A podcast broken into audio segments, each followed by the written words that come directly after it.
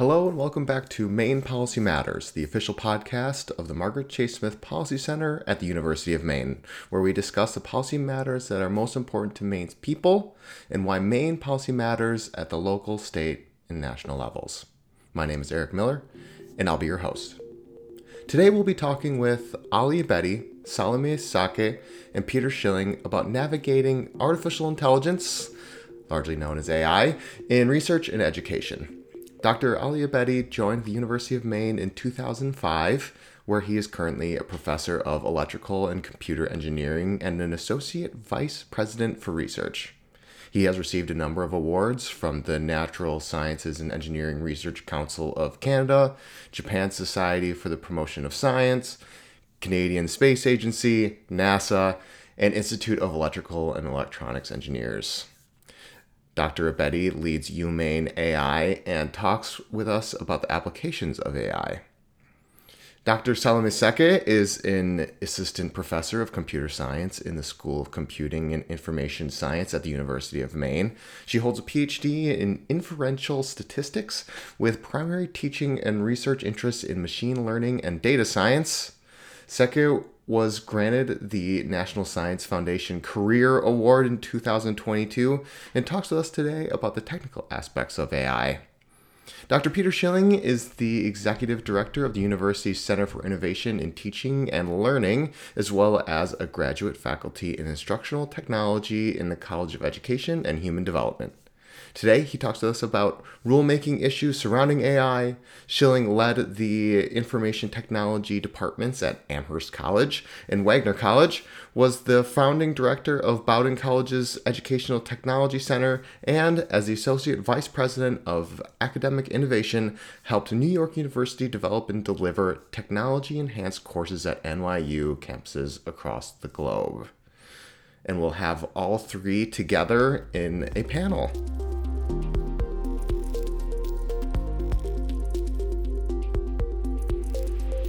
Hello, Ali, Salimeh, and Peter. Thank you all for joining us today. Before we dive into the specifics of AI in higher education, how is AI perceived from your vantage point, and how is it being used in higher education currently? Peter, why don't we start with you? Sure, thank you. I think AI is a present stage in a long continuum.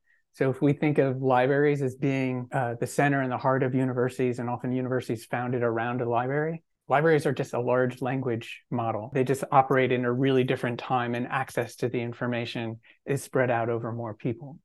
And so if we think about that and you know taking education as a model and we think about the canon canonical texts gen ed courses you know T.S. Eliot wrote these fragments i've shored against my ruins right he was talking about in, in, in the Waste Land which is an amalgamation of a ton of different quotes, uh, paraphrasing an eclectic canon. He was, in a sense, doing generative AI, but just again at a, a different time scale. So there's a natural progression leading us to AI.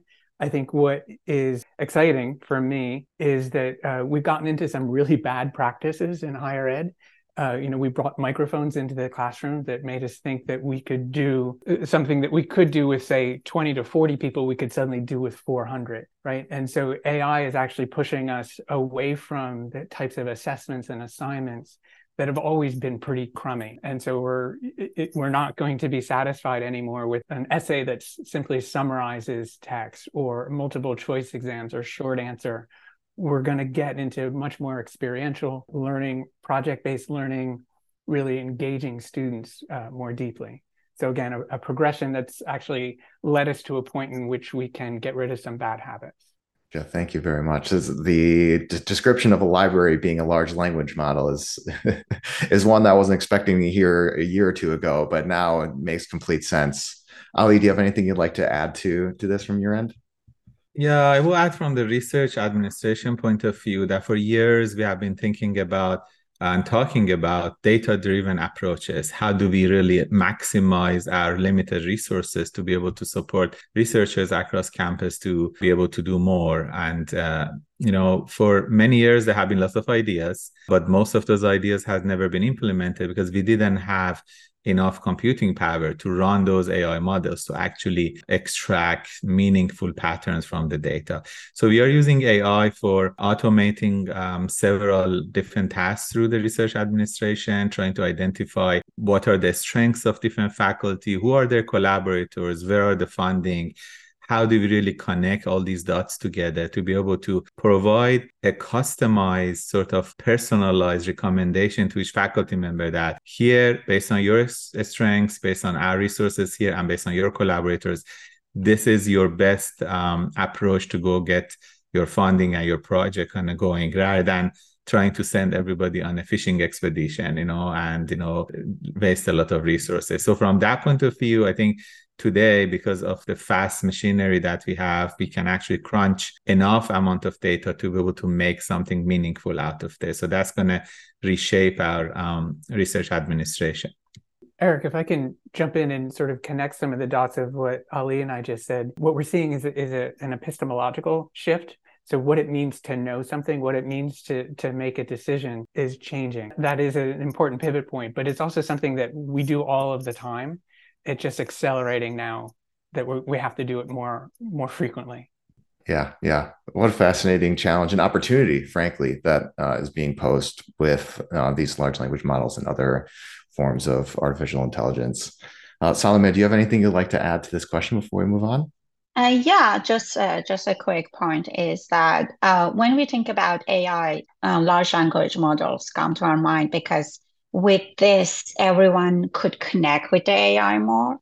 And that's why that makes it to be more interpretable or understandable for, for any users. Same for the education.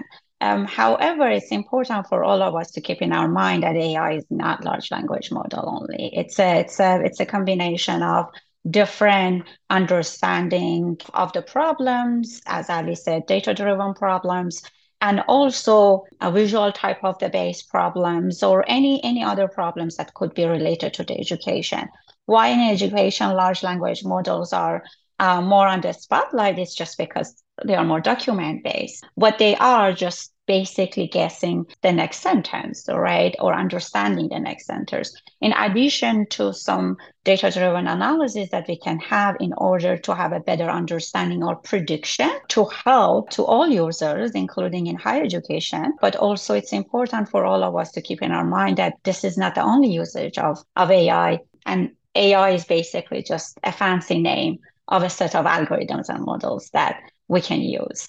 Absolutely. It's an extremely important point to make clear as uh, someone with a master's in economics. And so having econometrics courses and some practicing myself, there's uh, literature that utilizes machine learning, artificial intelligence, whatever you, however you like to call it. Uh, but that's a little less publicly digestible than a large language model like ChatGPT, uh, and definitely less provocative. Uh, and so from the University of Maine, how is the university system navigating AI in higher education? Peter, we'll start with you again. So the letter went out from the provost, I think it was last week, that the university isn't ready to make a declaration or prohibition or anything along those lines for the use of AI in teaching and learning. However, recommending that faculty be clear in their syllabus and their communication with students what their expectation is around AI. And that expectation can be from one end of the spectrum, thou shalt not use it, to the other end of the spectrum. In this class, you are required to use it, solve problems using AI, and then a lot of different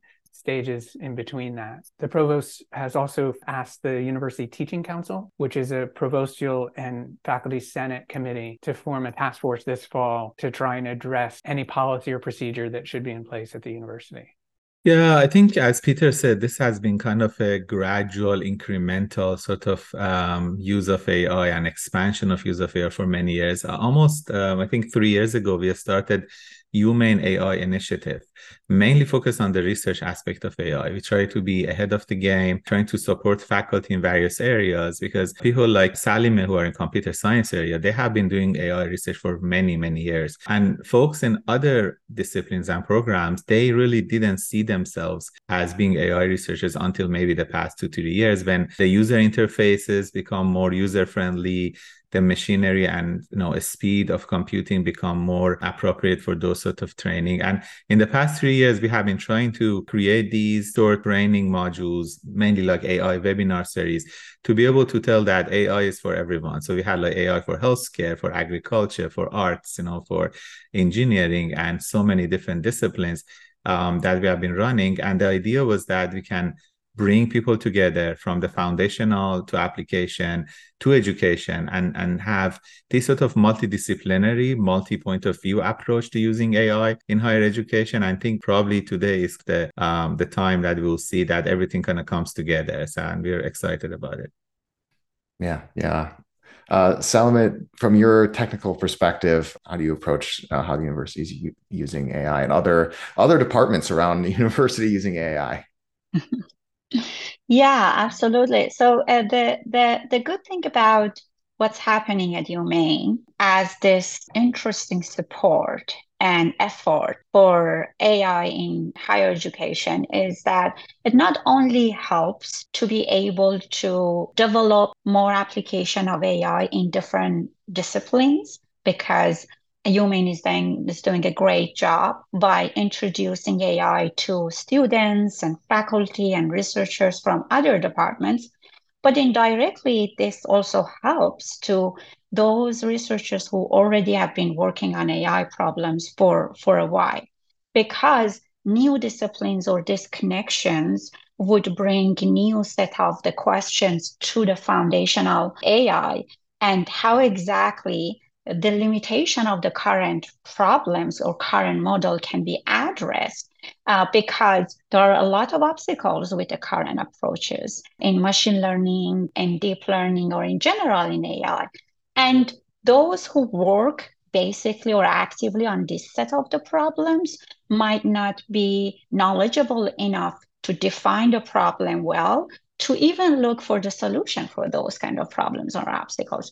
So what UMaine is is actually working on it, as Ali said, not connecting with this uh, CS faculties or EC faculties with other departments for having a better application of AI, but also on the way around helping to CS faculties or AI researchers to to know what are the constraints and limitation of such problems.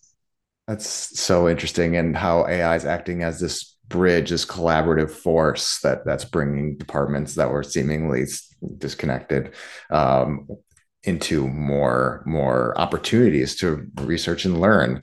And so you touched on this as a nice segue. You touched on some of the benefits and promising applications of ai in your answer. Um, so i guess we might zoom out a little bit into uh, just AI and higher education in general, uh, what are some of the more promising and more concerning elements of uh, AI and higher education? Salimeh, we'll start with you. Yeah, absolutely. I think uh, the promising part of it is just because uh, we consider this as a new set of the tools. Like when Wikipedia came out, like internet came out, it says an in- incremental and graduate process in the science, basically, or in the technology. So the, the promise of that is that this is still growing and developing and becoming better and better. And by better, I mean uh, be more helpful for human, different sciences, and facilitating the education because it's another set of the tools available for students, for instance, that they can use it. You name ChatGPT. ChatGPT is just another source like Wikipedia that we have it, and we can just you know open it up and use it for different perspe- uh, purposes. Mm, what are the cons- um, concerns? The main concern, I would say, is just that of panic that everyone is actually start to feel it, which, in my opinion, honestly, it's wrong because it's there's it's the same as uh, what happened with internet and everyone was just like oh the world is going to change no it's just another another new tool that we all can use it and because some of us don't know what's going on behind the scene or behind this model start to feel about oh it's doing magic or it's doing something very special. So the concern comes with this public you know uh, concern and in education how parents are thinking about their children's education in higher level or different levels. Uh, that is uh, that is i think more it's very important for all of us just to keep mentioning that we all need to just look at it uh, differently and try to use it uh, but of course, as any other technology, it brings another set of the concerns, so like security concerns we had, or how the, the trajectory of the education for students is going to change and how students are going to feel or react uh, about it. Mm, how we can protect the students so then the misinformation doesn't distribute among them or you know they learn from each other and and how exactly we can protect the students so then they don't misuse this form of new technology and there are some challenges around it. Um, as Ali said, we have these powerful computing challenges and concerns that comes with computing resources comes with AI as well. Um, how exactly we can handle those concerns like cybersecurity, privacy concerns. Those are the concerns that are always on the table, and we have been trying to address them for a long time. Yeah, it seems like the sensationalist takes tend to be going into the headlines, and then folks that are very intimately familiar with how AI works are just like, oh, okay, it's another tool, and we can we can adapt and utilize it just like everything else. And I couldn't imagine not having internet in my job. It saves so much time. Uh, and also recognizing how the uh, research online and just uh, you have to be self-respective about your your sources and how you're getting going about things. So I am very grateful for the internet, um, and if the if AI can facilitate research and and collaboration in ways that were really not possible, or at least in a timely way, then um, it's something that is absolutely worth worth going for. And uh, Ali, uh, what are some, from your point of view, some of the promising and more concerning elements and applications of of AI? When I think back about like early 90s, you know, when I was a student at the time, uh, we were giving like problems to solve without a calculator. So it was not allowed. So if you used calculator, it was kind of considered bad. And you think about designing circuits, we were given like a bunch of points that you need to connect using wires on a PCB board which they were not supposed to cross over each other, right? So all those things in the early 90s started to become automated. And those are kind of the um, main foundations of creating much more complex circuits that we couldn't create by hand if the calculator and auto routing algorithms didn't exist, if computers didn't come about, we didn't have like cars and cell phones that are uh, affordable today, right? So I'm thinking about the societal impact of technology was enabled by these sort of systems. So I'm thinking with the AI, today of course there are generative ai models right so the major ones that you probably have heard about and everybody talks about we have generative adversarial network which are mostly used for image creation and synthetic data creation. And we have transformer based methods, which are creating text and creating codes and things like that. And I'm thinking that many other things that AI cannot do today will be kind of coming up. So there will be other models coming up. One example that I'm very excited about, and um, we are working with um, Climate Change Institute here on campus, is to try to use historical climate data that they have captured through slicing the ice cores for many, many years and try to go through that historical data correlated with the history of different events and figure out what were the precursors of some of the catastrophic events, weather event that happened over uh, many years, and then connect that to what we have today to be able to have a better prediction of what's going to happen. And if there is a policy change, for example, going to like electric vehicles or going to more renewable energy, etc., what would be the actual true impact of those and how fast we need to move? So things like that, I think, are up and coming with the with the new advances in AI, and I'm very excited about seeing more impact on our daily life, on our quality of life, and prediction of the future of our planet.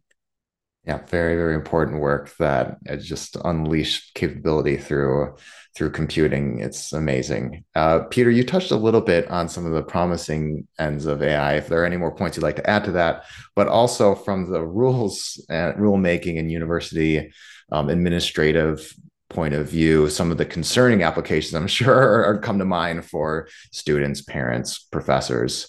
Uh, if you don't mind touching on that a little bit too.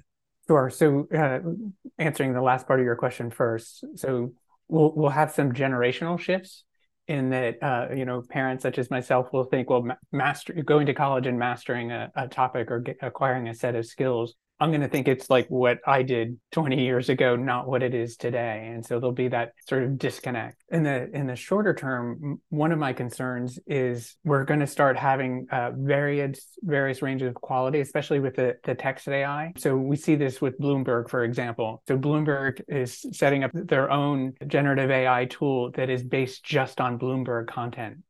So given your background, so you know if you're an economist, a financial planner, you're going to have access to an expensive but higher quality data set. How is that going to, those kinds of things are going to become more prevalent for our students. So we're going to have students who can use the, the free ChatGPT based on OpenAI 3.5 and those who can use 5, which costs a lot more. And so, you know, then what is the quality of the my work in class? If sort of the difference of having a, a calculator on your watch and having sort of a, a real calculator, you know, what is the quality difference that we're going to see? So I worry about the haves and have not in the AI world is, is one of the large concerns I have. And then the, the mismatch in terms of expectation of uh, epistemological expectations among different generations. Thank you very much. In, in a recent article uh, published in the Chronicle of Higher Education, Hans Robbins wrote, quote, higher education will be less about ensuring students know what they've read and more about ensuring they've read what is not yet known by AI.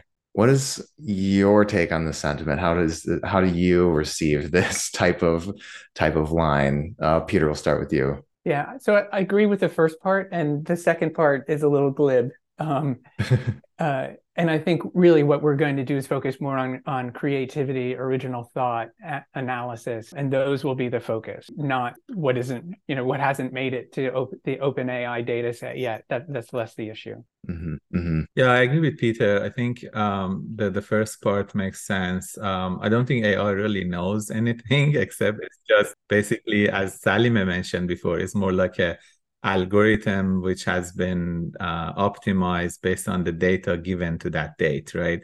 So if you have a model with data up to 2021, uh, whatever happened in 22 is not captured there. And that's basically the danger of overthinking about the AI's capability that it knows something. It's just a mathematical model. So we shouldn't really panic and think AI is like going to make decisions on its own. So, in terms of like what to teach to the students, I think there are so much information overflow these days. There's so much emerging technologies, and it's almost impossible for anybody to claim they know deeply about all of them, right?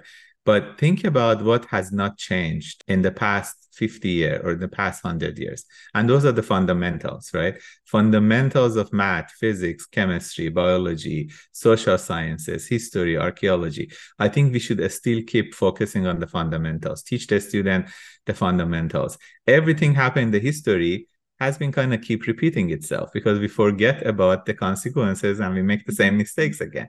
So teach people more history, you know, just go back and learn from ourselves. So I think the AI is just going to be another, uh, you know, big calculator that can help us extract proper information, the useful information out of all these huge amount of databases that we have. So I'm very positively optimistic, you know, about this whole know generative model to be a tool for us not really an adversary. So fundamentals and critical thinking quite important things to for college students to walk away with their their undergraduate education with.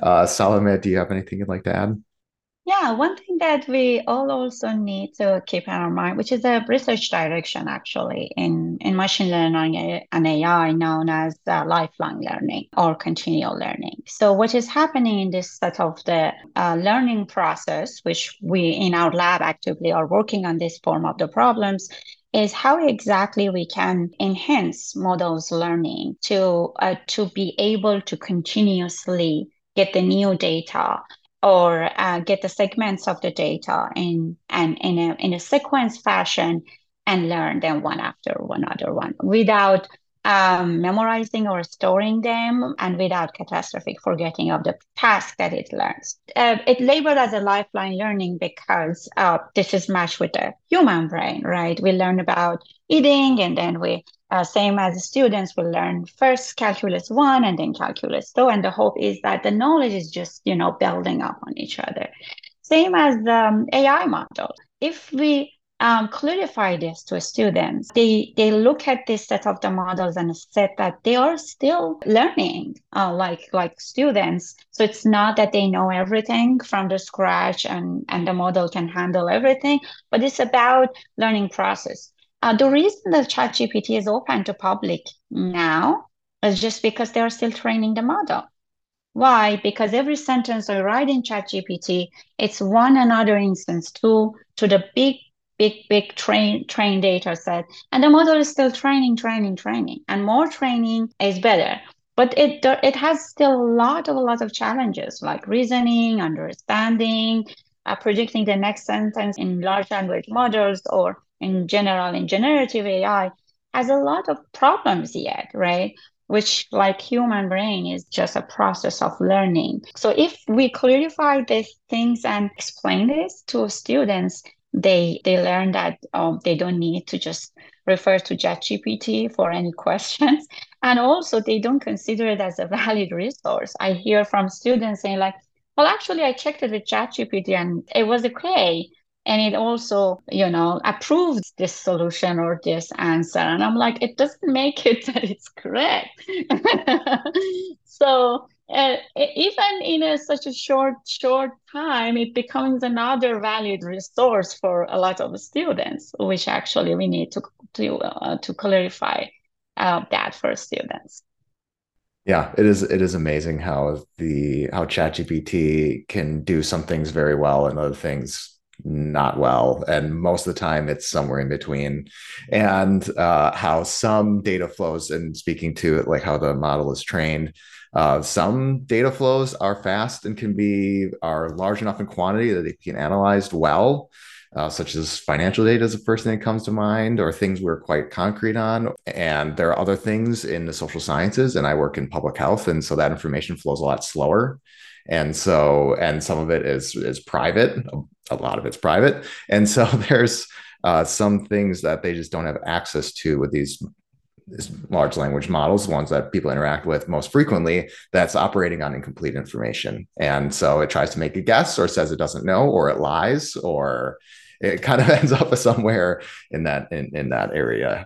So in the academic world, there's uh, no idea exists in a vacuum. How do you think the use of AI and research will change the way that we approach intellectual property and credibility? Ali, we'll start with you. Yeah, I think, uh, I mean, the, the whole intellectual property scene has already been too complex already, trying to, you know, navigate uh, who owns what uh, in different type of settings and collaboration, all that. But now it becomes more complex by introducing AI. I think the first step here for us is to try to educate students and faculty and um, anybody who is basically creating new content and new IP that if you use any services like ChatGPT or anything like that, you are uploading your ideas into a different domain. So you lose your right, you know, to patent something. So that's kind of the first step. It's like publishing your ideas before patenting them. It gives you a very narrow window after publication to be able to patent something. To me, sounds like this whole accelerated way of doing things using ChatGPT or similar models is you know pulling you on one direction and then keeping your ip to yourself to be able to get it to a point that you can commercialize is the another direction. So it's just i think for every scenario for people to navigate this and kind of walk the fine line and see where is the balance right? How much of my information i'm willing to share publicly and how much is that I'm gonna I mean I'm gonna patent or protect as a trade secret as part of the you know business. The other side of the coin regarding that is that now you also have an opportunity to actually go and deeply dig into the existing IP. In the past, you had to pay an IP attorney. They go do some search. They bring you a bunch of IP that these are kind of relevant to your work. And most of the time, you go back and say half of these are not relevant. You know, go back again and do more. But now you can actually be more effective in terms of finding IP to be able to kind of build on top of that. And again, as both Peter and Salimeh mentioned, that uh, now we can actually go bigger in terms of scalability, in terms of going to the next level uh, if we build on top of the existing knowledge. So I think this whole navigation of IP is both a challenge and an opportunity. And it's going to be a few years of very difficult conversations, you know, between the IP attorneys and you know the intellectual who actually make the IP. So uh, exciting to see this journey. I think in the next few years. So. Thank you, Salimeh. What do you think about uh, intellectual property and credibility in AI research? Yeah, I agree with Ali. I mean, um, uh, exactly what he said. This this brings another set of you know challenges and hard work on policymaking about this and how exactly we can address this because you just put it out there. On the other hand, it provides opportunity. So it's only, only it's important to address these challenges and and make sure that the policies are matched with with universities all legislation and then just make sure that everyone is aware of that and is aware of both sides. So then uh, we we all can address those challenges. Absolutely. I agree with ali. Yeah i take it and agree with with what both of them said but also thinking more on the humanities cultural side we're going to see this shift in, in what is evidence and think about audio video and still image which we can you know generate deep fakes with ai and so we're going to have a, a, transition in terms of a, a generation that will be native to AI having a different threshold for authenticity than people our age who are going to get confused and people our age and, and, people the age of our legislators and, and judges and et cetera who are going to have to try and navigate a really different field in terms of, of what is convincing evidence what you know what what proves a point. It's going to be a significant change in the near future. Yeah. Fascinating too and i'm excited to see how law uh, old law applies and development of new law is tried and tinkered with and see what happens. Uh, appreciate you all taking on these questions. If there's anything else you'd like to um, discuss as as parting shots before we end off, Peter, we'll start with you. And I think I'm really just echoing something that Sal and I said earlier. We we are at like stage one in some ways in terms of the impact it's going to have um, and the how deep it will uh, integrate into our lives. Yeah, uh, well, um, thanks for having us. But uh, one thing just to add at the end is just like thinking about what's going on is fascinating. Uh, it's a stage-wise process, but what we we just mentioned, it's also just take things a little bit like one step back and think about it we are in the era that this transition happening, which is fascinating. We are observing this transition from before AI and during AI step by step.